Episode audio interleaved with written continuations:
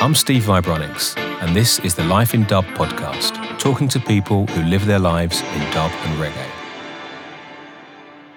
Episode number eight. Welcome to the eighth Life in Dub podcast, a series that features in depth interviews with people who've lived their lives in dub and reggae. As with every time, thanks for all the support from all you listeners out there, and thanks for the messages. I try to answer each one, so keep sending them in. You can email me at vibronics at gmail.com or hit me up on Facebook, Instagram, all the usual places. And you can visit the podcast website, lifeindub.com. I hope everyone is bearing up okay under the stress of lockdown and this virus craziness that we are all living through. Like I said last time, it's the toughest time any of us in the music world have known, with show after show cancelled and a huge cloud of uncertainty hanging over all of us. But I do take the time to take some joy from all the love for the music that I see each day across the whole world on the internet. This week, I wanted to talk a bit about Mexico, both because of what I'm up to now and because of the interview in this episode of the podcast. In case you're wondering what I'm up to during the lockdown, for me it's the perfect time to do a lot of background work for a project I have coming up later this year. It's an album called Stepping into Mexico, Basically, a load of new Vibronics dubs with guest contributions from some amazing singers and players that we recorded last year in Mexico City. I think I mentioned in one of the first podcasts, Mexico is fast becoming one of the main places for sound system dub in the world. From when Madu Messenger and me first went over 10 years ago, we've witnessed this scene grow like crazy. Many of you will know about my love of musical collaborations. So, the only way I could really celebrate this amazing movement in Mexico was to embrace what is going on there musically. With the help of Rutical Sessions and Bungalow Dub, we recorded some great vocalists as well as mariachi style horns and guitars, and even a marimba that was so big we had to go there to record it because you'd never get it out of the guy's apartment. So, when I got back, I had a pile of unfinished demo rhythm ideas and tracks and tracks of recordings from Mexico. My job the last couple of weeks has been to sift through all this treasure and start to arrange it into something I can mix and then release. Maybe I'll share a few demos as I work my way through it on lockdown. So that's what I've been up to lately. This week, my guest is Ben Alpha Steppa. We actually recorded this interview in Mexico City last December when we were doing some shows together, hence the Mexico connection in this whole podcast episode. This one is a location recording. We were sitting outside, so please excuse the sound quality, but I hope you'll agree that what Ben has to say is worth the occasional car passing by and blast of seasonal Mexican fireworks you can hear in the background. Personally, it was great to interview Ben because he makes amazing music and political actions himself, but he's also the son of John from Alpha and Omega, who are one of the foundation influences on Vibronics. So, enough of me, let's get on with the interview. So, Ben, welcome to the Life in Dub podcast. Thanks a lot, Steve. Uh, I feel I should say something about where we are. Um, and we are on the roof of a restaurant in Coyoacan in Mexico City. Mm-hmm. So I apologize if the sound is no good. We're doing it kind of raw, kind of location recording style. Um, and we happen to be staying in the same place. So it seemed like the perfect opportunity. It's a sunny day, it's December. You can hear the fireworks in the background. Today is uh, uh, day of the Virgin of Guadalupe, special day. Everyone's out, pilgrims are out, and the fireworks are blazing high. Scene set. Living the dream.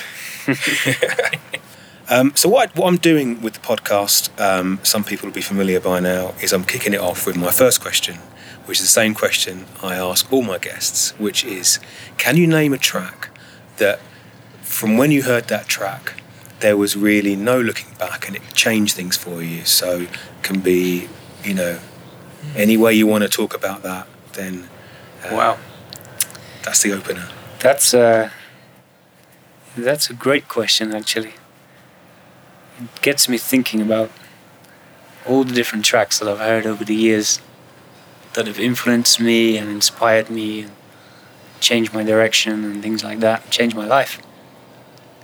I think uh, besides reggae, the first album I bought was uh, Dr. Dre's uh, Chronic, 2001. And uh, I think that was released in 99 or something like that, around the turn of the millennium. And I must have been about 13, about 13 years old. It's a great age to be discovering like new musical like Yeah. sounds. I'd never heard anything like it. And it was just, to me, it just sounded so fresh.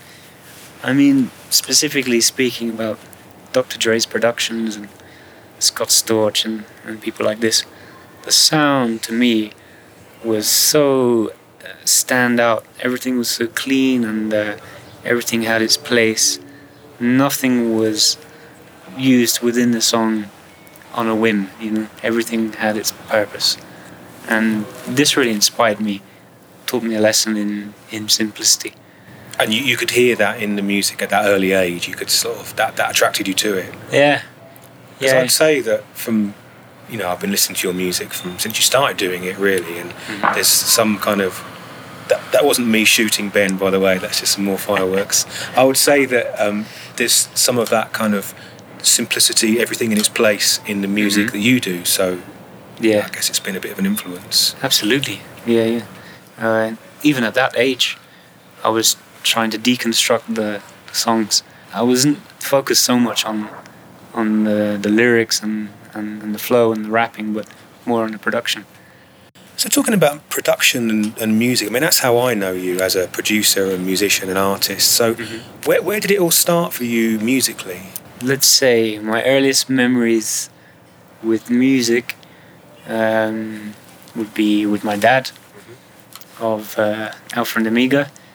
Uh, and before that, even my dad. Big shout out to John. Big Yeah. shout out to John. yeah, big love to the to the old man. He had a sound system, John, in in the eighties called Roaring Lion Sound System, and And was that down in the southwest? Was was always in the southwest. southwest? Yeah. Southwest of England. never yeah. left the southwest. southwest is best.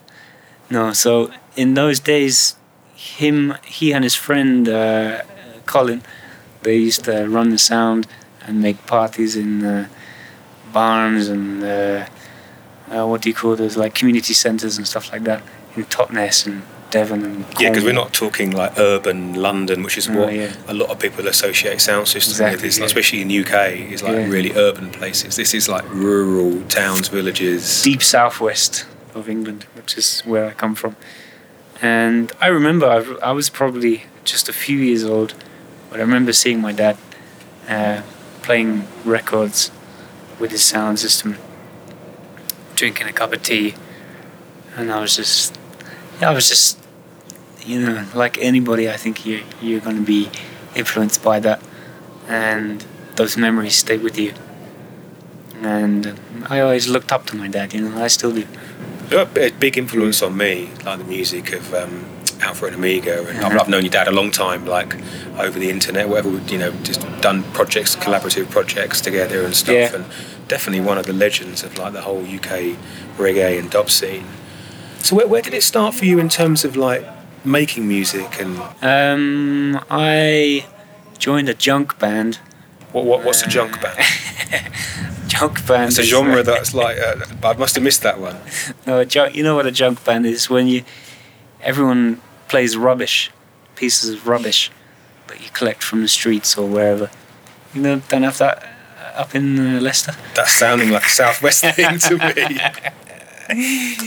Yeah, I joined the junk band when I was in primary school. This is an early memory. I would have been about, man, it must have been about seven years old. And uh, we had this uh, music teacher, and she made this junk band and asked if anybody in the school wanted to join the junk band. And I just jumped at the idea of smashing bits of rubbish and making loads of noise. I used to do it at home anyway with pots and pans. You know, I'd get a hold of the pots and pans and just annoy the hell out of my mum. So uh, I joined this junk band, and I loved it. You know, we were just making terrible noise uh, once or twice a week for half an hour. But this is sounds kind of stupid, but No, actually, but it's an early was, uh, start though. It's a seriously early start, and you start making. I think Yeah. you make a connection that it's like there's something about this that I that I want to kind of Yeah. explore and take further. Exactly. Yeah.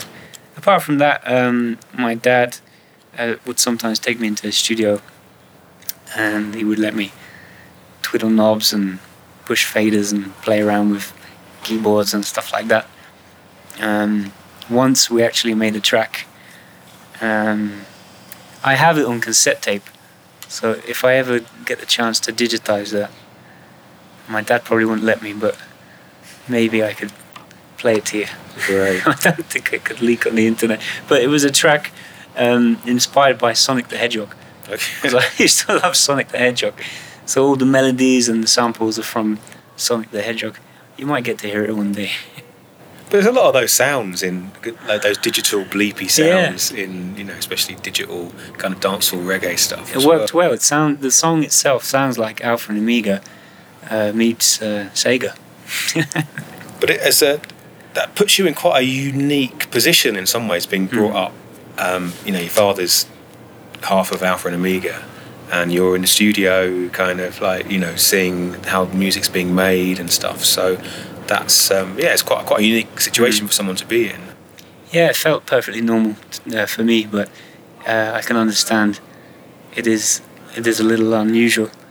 Um, when I was a teenager, my dad um, he installed some uh, music software, Sonar, Cakewalk Sonar, and um, in those days I was playing instruments and I was playing in bands. Like I used to play in punk bands and just messing around really with my friends.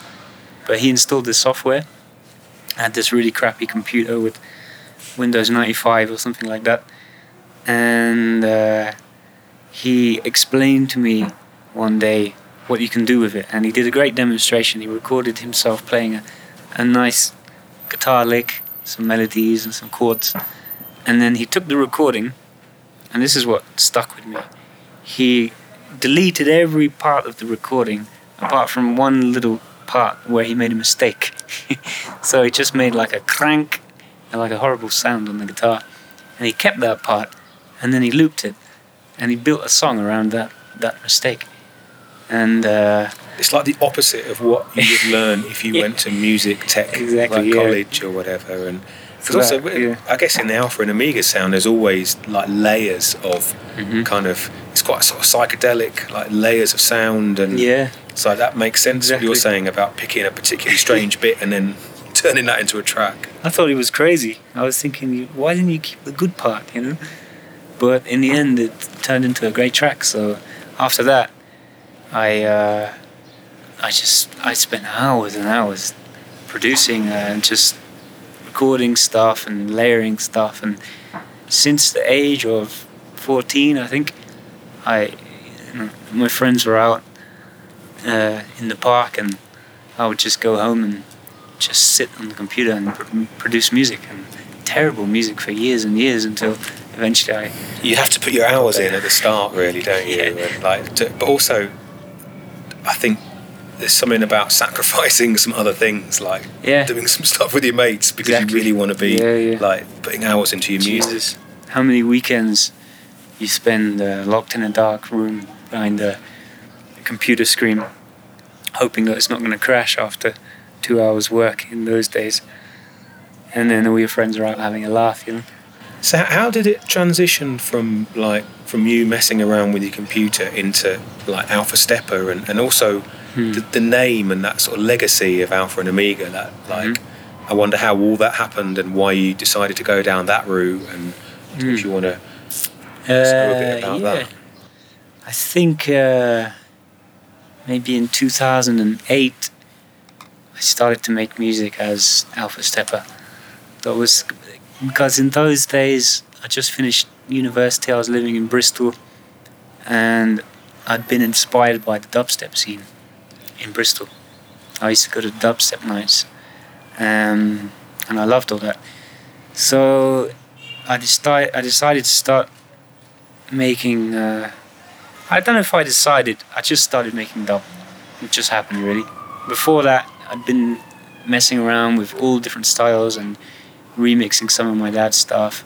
And then uh, yeah, I just started to make dub. And, and uh, what happened then? I moved to France, and then I discovered some of the French dub. That was around 2009. And one day, uh, somebody asked me if I wanted to play a session in France. Yeah. So that was the first session I played was 2009, I think, as Alpha Steppa in Strasbourg, and I haven't been back since. And uh, I just, I just got a, a booking. I hope that's not because they won't let you come back. yeah, maybe I'm, I'm banned from the place. No, I just got a booking um, for um, 2020, so that'll be 10 years later, Nice. returning to Strasbourg, which is going to be nice. But yeah, that's how I started. Really, just uh, it just kind of happened. Know, I can't say it was an intention or I had particular drive to do it. I just enjoyed doing it. I'd, I, I'd been making music for really as long as I can remember.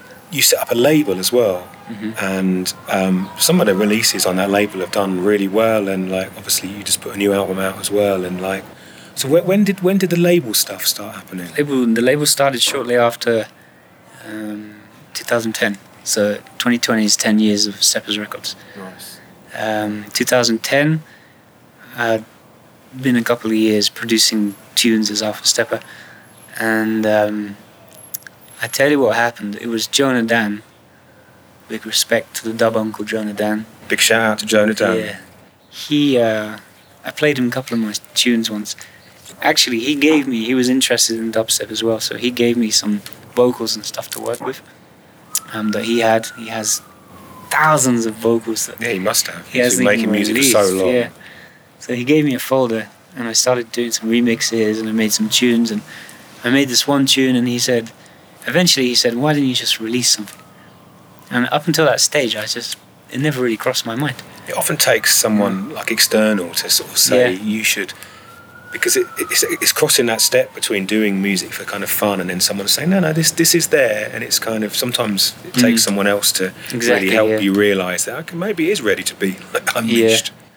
Like if yeah my dad and my aunt they have encouraged me all the way but still that's your family so Yeah, it's different when when someone else who's like not family maybe is yeah. I can see how that Mm-hmm. Exactly. can, that can help things along. so i thought sod it i'll do it i had uh, the last of my student loan which i was supposed to spend on um, Like food and shelter and all that stuff. stuff yeah i had to sacrifice some of that stuff um, i spent it on a record released a record uh, and it sold out really quickly Nice. and I just couldn't believe it. Um, I took the money and released another record, and I've been doing that for the, the following 10 years up until now, today. And it seems to have taken. I mean, here we are in Mexico, Mm. and we're doing a show. We're doing two shows together this weekend, and I know you did some shows over the last few weeks. Um, and it's, this is something that because it's something that interests me. It comes up on the podcast a lot. It's that the whole. It's amazing how sort of worldwide it's become. But you, Yeah. you, you are someone who's really travelled a lot with the music. You've been to literally around the world with it. I think I've played in around 40 countries now. I grew up on a council estate in Plymouth. Where I grew up, nobody even had a passport, you know? So I.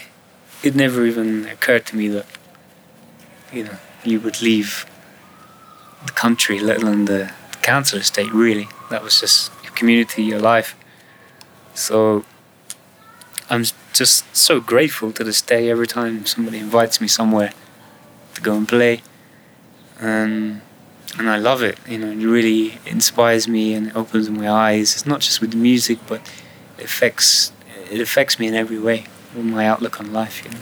Well, it's, it's great that you document it with these like videos you're making. I, I was involved in one in, in Poland with Dougie Oh, yeah, and, yeah, yeah. um, and Violin Boy, I think, Yeah. and it was like freezing cold, and it was like, but it was great. Great thing to do is to kind of show music, like interventions of music out on the street in crazy places, and like that. Yeah, that's uh, that's the the street dub thing that I do. Is like each video is kind of like a diary entry. So it's like a, a little snapshot of a, a vibe, and they're all quite spontaneous. So it's a vibe that we had somewhere, and also I use the videos as a means to highlight some kind of uh, social inj- social injustice or something that I think should change in the world. But with the traveling, honestly, I because of the climate crisis, I want to I want to stop flying. Uh, you know, I'm flying uh, way too much basically, I have been over the past few Yeah, years. so you count up if you if you have a very busy year traveling. Yeah. You look at the hours you're spending in the sky. Yeah, yeah, it's- Then yeah, it's, it's serious. So I think it's something we all need to think about really. And um, I've moved now to mainland Europe, where it's going to be easier for me to drive to places or get the train or get the bus, and I'm going to just try to avoid flying as um, you know as much as I can basically. Because we were talking before the interview, we were just it, today is general election day in UK. I'm not sure exactly when this podcast is going to come out, but just to kind of give you some idea, um, we both obviously have an interest in politics, and we're talking about it, and um, that that for me is like one of the sort of foundations of like roots reggae is this kind of like political kind of Yeah. thing. And so, what, what, how how did that kind of manifest itself for you? Is like interest in politics? Yeah, so I think probably uh, initially through my family.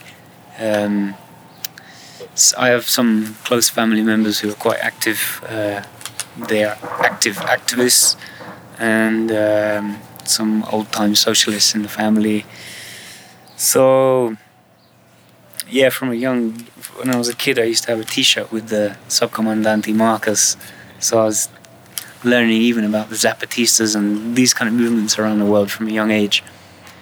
And well, to tell you the truth, I am interested in politics. Um, I'm I'm more interested in social justice, and I know that politics is intrinsically connected with social justice. But I'm not even that worried about the elections today because I think I think ultimately the change come, is going to come from us, uh, the people. You know. Yeah, because when I say politics, I use it quite loosely to talk because Yeah. people think of just political parties, but it's that Yeah. whole yeah social change and everything, and because that sort of leads me on to like a project that you're involved in that that sounds quite interesting. Is this kind of leaving Babylon thing, Mm-hmm. that seems to be sort of connected to your sort of social change kind of like.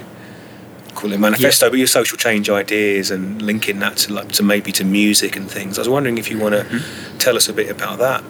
Yep, um, for sure. Uh, Leaving Babylon is a, a community um, that we established a couple of years ago. Myself, um, Raz Tinney, and uh, Don Fay, and uh, another friend of ours, Laundry, um, Like, the whole family, the Steppas family, and and beyond. Um, we established this community and it's basically about community, uh, sustainability, and self-sufficiency. So we don't view it so much as a political movement. Um, we say that everybody's welcome, uh, regardless of your politics or your background, what you're interested in. The thread that connects us is a um, a longing for a sustainable future and, in fact, a sustainable present uh, where we can live um, in balance with our ecosystems and and provide a future for our children and our children's children within which they can breathe oxygen and uh, eat fresh food. And this is coming about through some events as well. I mean, that's something I've seen, like a live show, which we can kind of talk about. But also, I've seen, I've not attended one, but I've seen advertise these events as well, and Yeah. wondering what they're all about. Yeah, so uh, we've been doing some events. So we have uh, we have a session or a live show with a sound system, um, and then before uh, the session we have workshops. So we did one in Belgium last year, which was three days of workshops in the day and then sessions in the nighttime. Music in the nighttime. And what what kind of things going on at these workshops? So um, there will be like uh, talks and um, practical things mostly.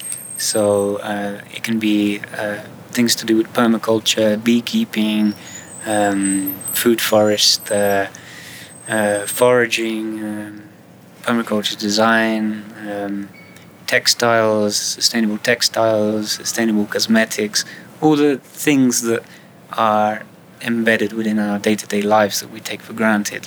We are encouraging people to look at these things differently and um, strive for a more um, a more sustainable uh, model.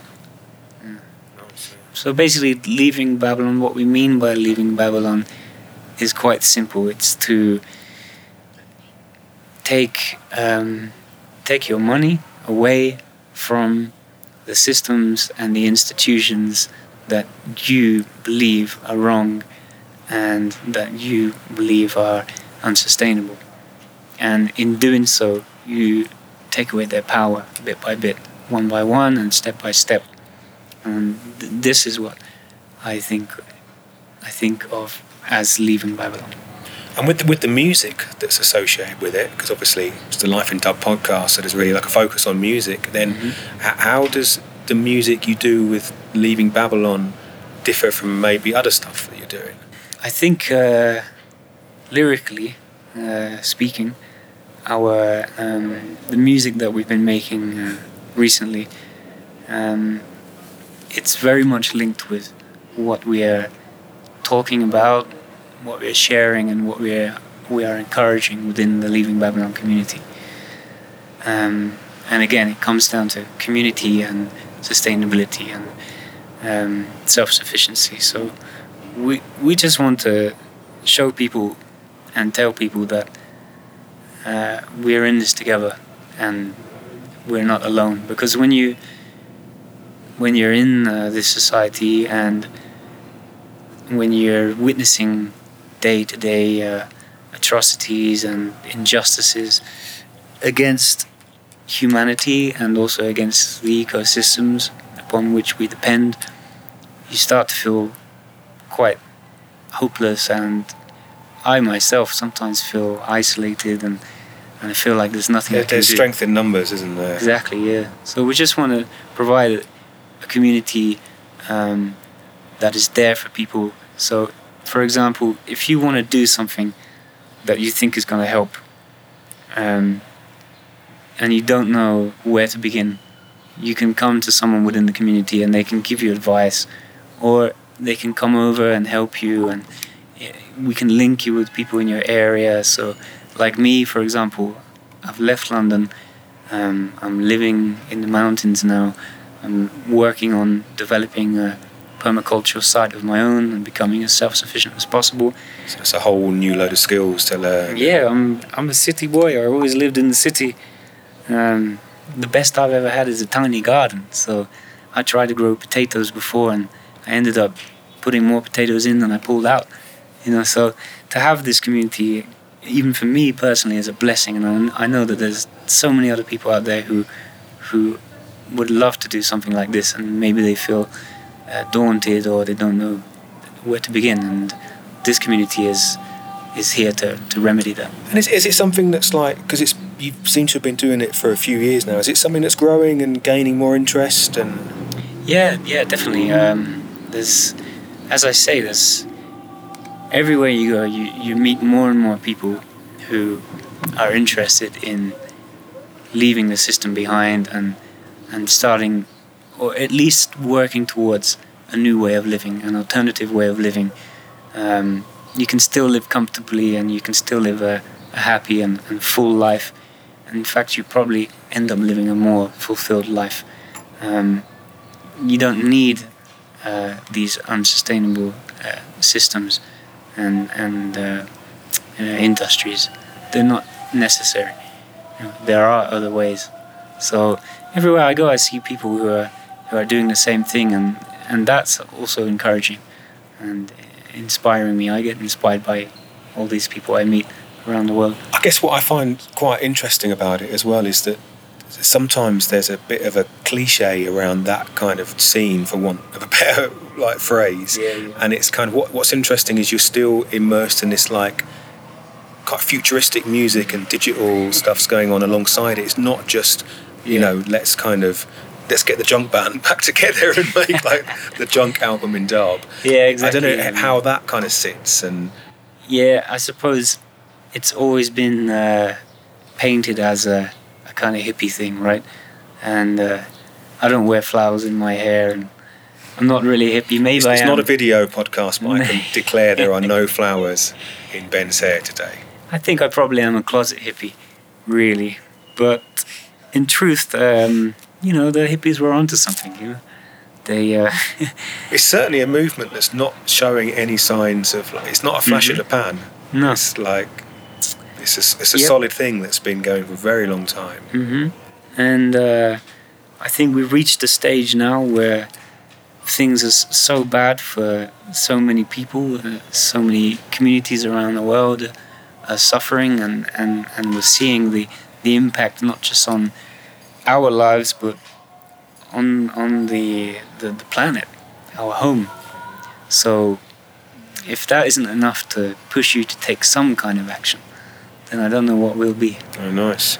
It's great that it's like a, a collaborative thing as well because that's certainly something that I associate you with is these different collaborations. And I see you've just released an album, and it's like it's full of artists, and it's like you seem to have worked with a lot of people over the years. And is that something? Because I, I I know I enjoy collaborations. I've done so many collaborations with people. I've got a new one next year with Weeding Dub, and it's kind of something that I really thrive on. Is working with other people on projects. So, um, and that seems to be a big part of what you do. Would you say that's true? Yeah, absolutely. Yeah, this this new album, the with Dub Dynasty, that has uh, fourteen singers. Think we worked with. It's taken us three years to finish it. Fourteen singers. fourteen That's singers. Yeah. quite something, isn't it? You know, there's there's so many amazing artists out there, and so many amazing singers and writers that it would be a shame not to work with them. You know, it's it's not my intention to go working with um, everyone uh, everyone I come across for sure. It's just somehow I think people are attracted to, to each other. People who, who come with a message, or who come with the same message or a similar message, they're attracted to each other. And if you're working within the same realms and you have the same intentions, then inevitably something collaborative will come from it. I think. No, no, it's true. It's true. I agree. And also, you seem to be good at linking up different people from like different countries as well. And that's that whole kind of like global family of reggae or whatever. Yeah. You know, but Some of them they call me the spider the spider. Why do they call you the spider? because uh, it, they say it's like weaving a web. I always I always love to connect people, uh, you know, whether it's within social networks or within the world of music. I think it's important um, to bring people together. Um, community, once again, it, it comes back to community. That's interesting because obviously you do that. Like you're living quite rurally now as well, and still kind of, you know, that can be a bit of an isolating thing. But you seem to be combining it with getting together with people and collaborations, and Yeah, yeah, true. Now I'm living in the mountains. My my um, bandwidth is Stone Age. so if you want to upload a file, you have to go off and make a cup of tea and uh, maybe come back the next day and it's done. because I'm a city kid through and through. And it's Yeah. like, has it changed things for you living out in out in the sticks, as we call it in yeah, UK? yeah, it's funny. I thought it would, um, but ultimately, it's kind of the same. You know, like when you're making music, you're in the studio. So you're either in the studio in the city somewhere, or you're in the studio in in the mountains. And the good thing about being in the studio in the mountains is when your head starts to spin and you've been too too many hours uh, in- behind the screen, and you can just open a door and you're you're in beautiful nature. Your lungs open, your mind opens, and you feel you feel great, and then you can go back in the studio again. But it's true about the studio because if you, um, like, you know, I live in the city, you're living in the countryside, and it's like a lot of the time I'm on my own in the studio, or maybe working with one other person. It's not like mm-hmm. kind of because you have to have concentration in the studio. It's not really there's a social thing to making music, totally, but when it comes to producing it and finishing it and getting the job done, it's quite a discipline, and you, you need some focus, and the door needs to be shut. Yep. Because the classic thing with, with a lot of music is building a studio in the countryside to get away from artists, like socializing too much. And so, yeah, it could be. I mean, are you, are you doing some kind of new project that's based around you kind of Yeah, I think um, living rurally? it, that word. Um, rural, yeah. But it's like where the rural sticks. I mean, there's so many ways it is. Rural, to, to people who are listening who maybe don't know, but rural makes you think of tractors and agriculture and farmers. Would, would you agree with that? I'd love to have a tractor, but um, I haven't got. I haven't got one, unfortunately. But yeah, no. Um, That's a first for the for the podcast as well. Nobody has said I would love to have a tractor. So, congratulations well, for that. I come from Devon. I come from the southwest, so tractors are a way of life for us. Um, what was the question anyway? What? Oh yeah, so I was talking about making a new album and that you being in a Yeah. rural setting and Yeah, how maybe yeah. that would change things. it's. I think it has made me more productive, to be honest. Um, there are less distractions for sure. Then again, uh, there's a there are more distractions because if you, if you're if you're working on the land as well, then you got a lot. You know, especially now because I'm I'm kind of new to this, so I'm I'm learning. My like my learning curve is crazy. So, what I try to do is get up in the morning, work outside in the morning, and then uh, go and have lunch, and then just be in the studio or in the, in the office and, and do whatever I need to do for the rest of the day. Um, but no, I think in many ways it's much the same. Mm-hmm. Yeah, To be I'm, honest. I'm, I'm sure it is. I'm sure it is. And I guess if you're going to work outside, you're best off doing that in the day. You're not going to be doing that at night. Exactly. Yeah. Yeah, but honestly, I love it, and I would recommend it to to anybody. Anybody who's thinking about doing the same, even if you're scared, less, just go for it, and and give it a try. You know. And what's just to continue this music thing hmm um, is one thing that I kind of associate Alpha Steppa with is album projects as well, which and but also you're kind of younger person in the scene. I mean, I'm, um, you know, I'm much older than you, and I, I come from a generation where albums were so important. But for new, like younger producers, it's there's less of a focus on the album, and it's like I was wondering why you have this thing about albums because I love albums. Mm. Well, thanks for calling me young. as as time goes by, people stop using that word. I notice. Um, for, for the album, yeah, I think I got that from my dad and Christine. Um, they've released I don't know how many albums, like 30, 40, something like that, about 40 albums, I think. And um, they're always working towards the next album.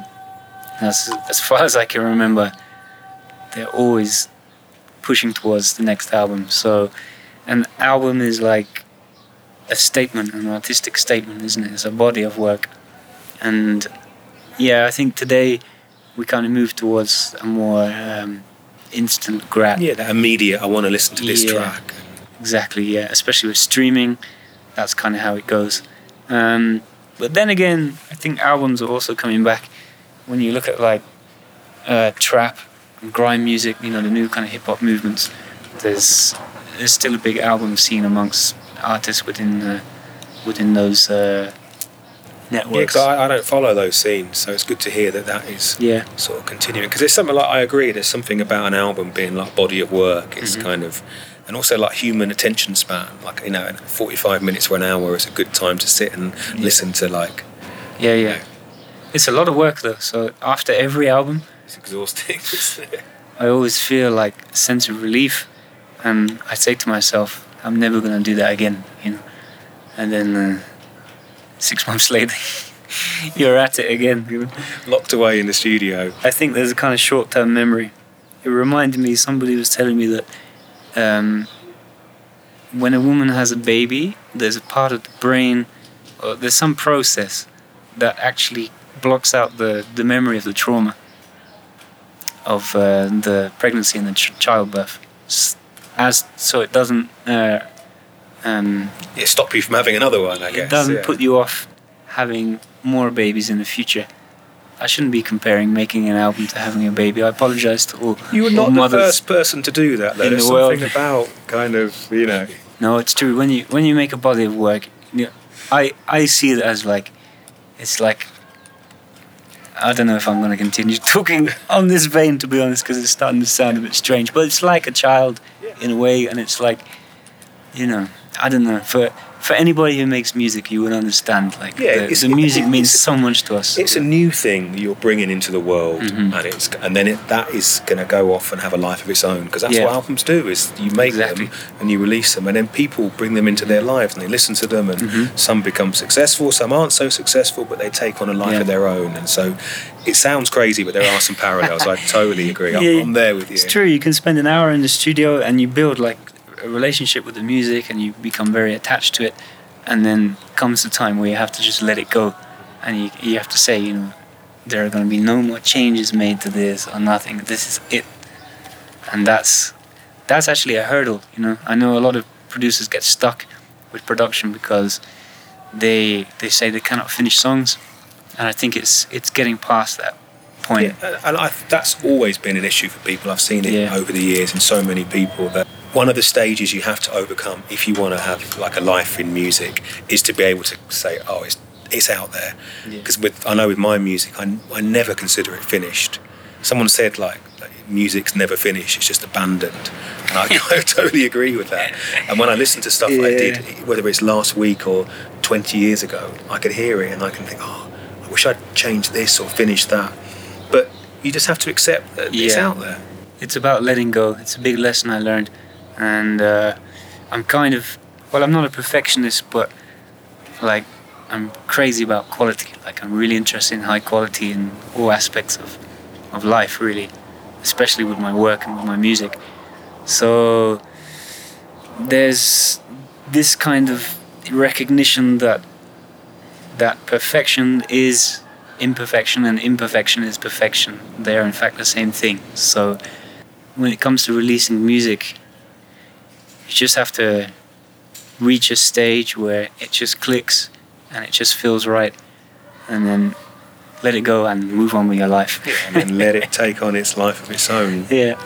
Well, we've been chatting for a while now, and um, I don't know what's going on with all this background noise. I hope the interview turns out okay. Yeah. Um, but one thing I'm asking all of the guests on the podcast is is the Book of Dub. So I've opened the Book of Dub, and I'm writing a name. I'm going to write Ben Alpha Steppa, or however you want me to write it. And what what would you want written next to it? Something you consider that you've contributed, or something you want to be known about.